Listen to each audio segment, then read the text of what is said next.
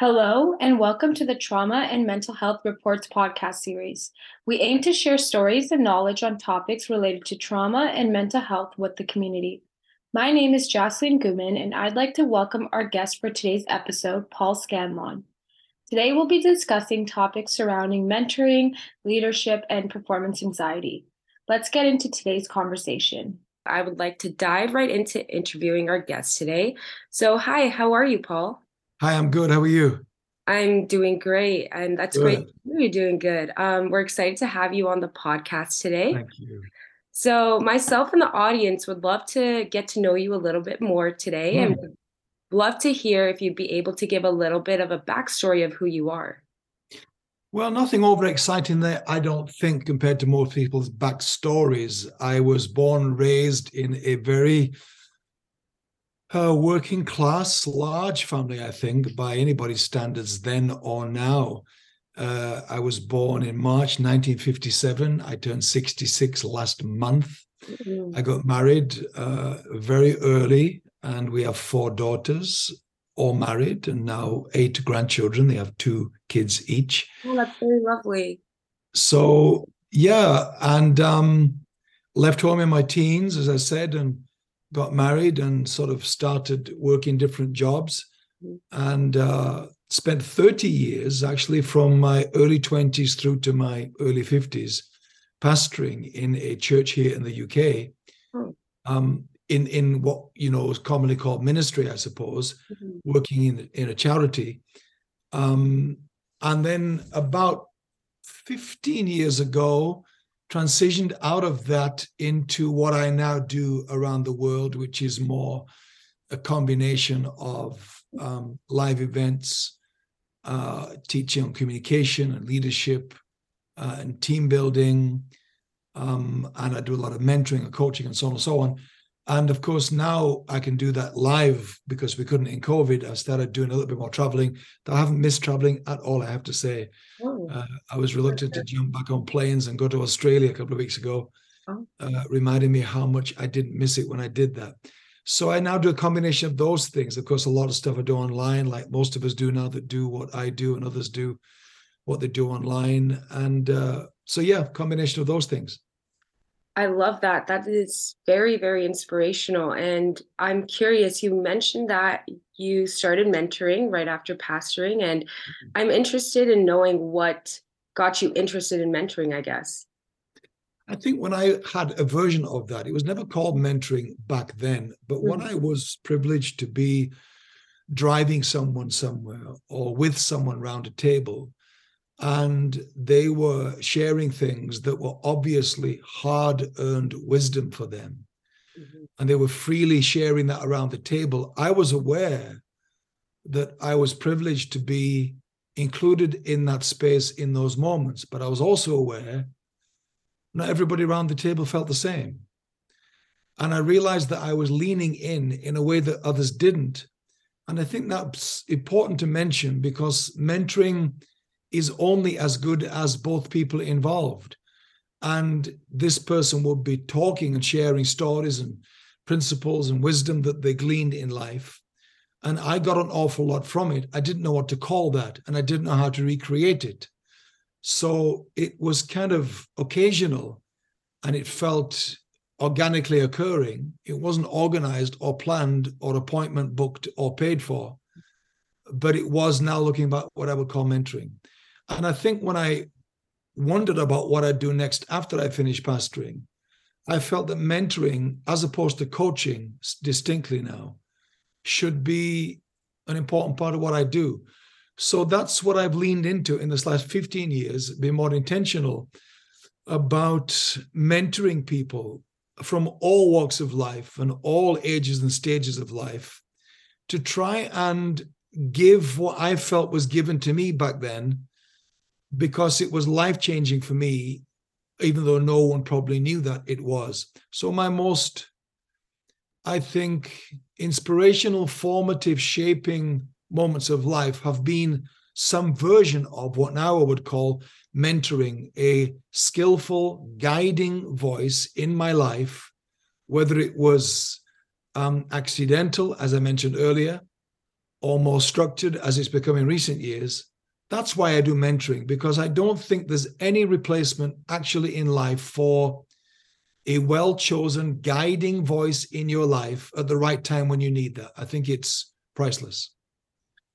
That's super inspirational. And it just shows that like looking within can help you find chase and help you chase your dreams and find truly what you want to do. Mm-hmm. So I have another question based off of what like I've just heard. Yeah. Um, have you found that mentoring others has empowered yourself in a way, maybe through seeing success stories or of other individuals that you've mentored? I don't know that it empowers me. Um, the idea with mentoring is that it empowers them, not me. I think I need to be in my power and operating in the clarity of what my gift is and what I bring. I think all good mentors have that in common. But great mentoring is focused on empowering the person you're helping. And I think one of the things I want to know that's happening for people that I'm helping is that they feel that they feel seen, they feel understood, they feel the language of their life is interpreted more clearly to them, mm-hmm. And therefore feel empowered. So, the whole energy of my approach to mentoring is about empowering people to stand in their truth, mm-hmm. to figure out their identities and become confident in that identity, and ultimately to be an authentic version of themselves, which is, of course, the ultimate form of empowerment. Through your live sessions and mentoring, I was wondering if you've ever seen like cases of individuals grow from attending specifically your live sessions and mentoring. Oh, hugely, yes. So many examples of people that um, either in a one off, which is sometimes the case, or repeated uh, sessions with people. I also have a global online mentoring group that's from around the world. So whether it be from the group or from individuals that I do one on one with, yes, absolutely. And if that wasn't the case, I'd question why I was doing it or the value of what I brought to people. Yeah. That's very true. Yeah. It's very true. So looking through your socials and through little TikTok um, videos that I've seen go viral, um, I've seen I've noticed that there's a quote you say, which is "Life is lived from the inside out, not outside in." What do you mean by this? Well, I think in the Western world we are obsessed with living from the outside in, and it has not got us very far. And I think the emerging generation are so aware of the shallowness of that idea. And I don't mean that external things don't matter, they do, but they don't matter as much as our internal ecosystem and taking care of that. And, and sadly, we live in a world, especially as I say in the West, where we are much more intentional about our external appearance and external things and the appearance of external success than we are about the health of our inner life. So that's what I mean. I mean that really life to be lived in the way that it can be and should be, for life to be as fulfilling and as happy and as successful as it can be and should be, all of that has to come from the inside out, not the outside in. I think the gap between someone's external life that's grand and big and successful who have an internal life that's none of those things that's where we have so many examples all across the world where there's a pandemic of people that are caught wanting and lacking and in deficit between those two versions of them a successful apparently um, good looking um, achieving external life having all the things that people think makes you happy, but they are not happy and they are not fulfilled and they are not well and they're struggling with mental and emotional health and so on and so on because they have not taken care of their internal world. I actually resonate a lot with that. And I'm sure a lot of our audience does too. So, your three passions of communicating, leadership, and building people how do you think that improving such areas can impact one's life in a positive way? Well, because they're all fundamental to a quality life, are those three things communication and leadership um, and growing people. All of that has been foundational to my life. And I think it is to every human being's life, some version of that. So those three things have become distinctive passions of mine because I, then I know there's other things in life that matter and that people focus on, and that's great. There's a lot of overlap, of course, mm-hmm. in those three areas, and those three areas cover a whole massive range of things that don't appear to be to do with mm-hmm. those three things.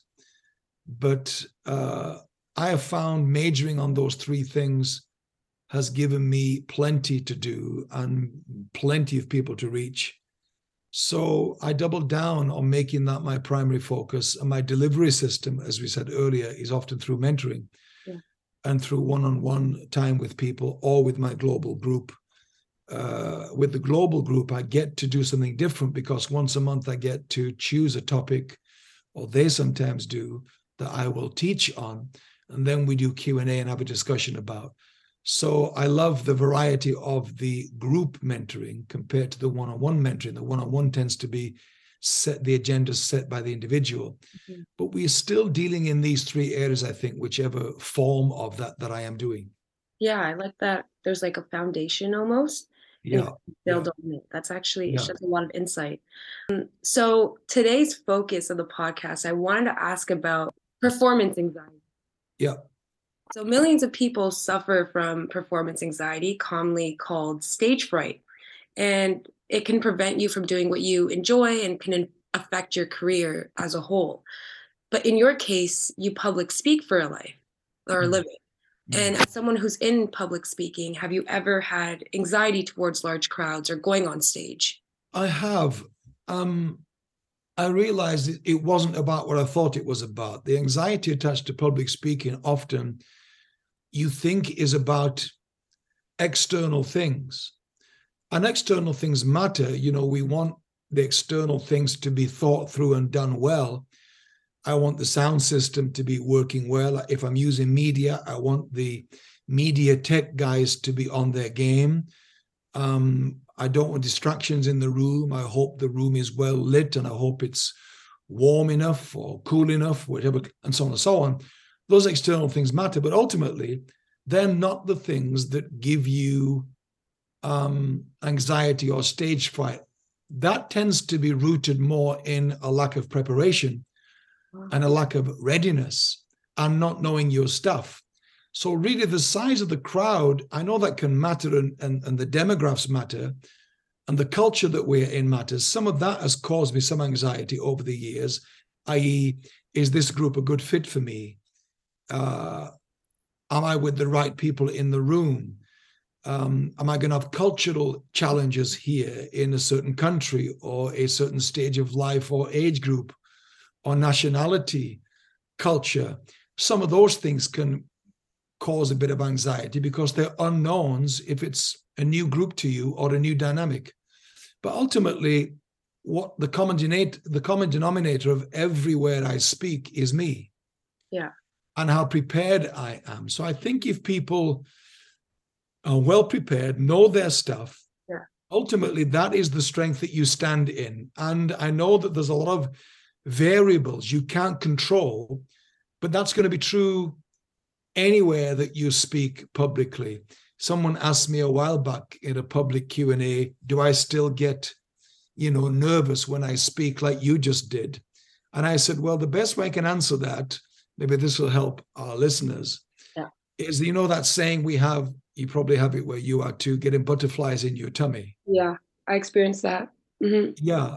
Well, I said the difference now from when I started with regard to that idea, that metaphor, is that I still get butterflies now. The difference between when I first started doing this and now is that now I get them to fly in formation it's about management of the butterflies. I don't think it's ever to do with getting rid of them. I think you're always going to have some degree of of, of nervousness mm-hmm. or anxiety or butterflies. I don't think the idea is to eradicate them.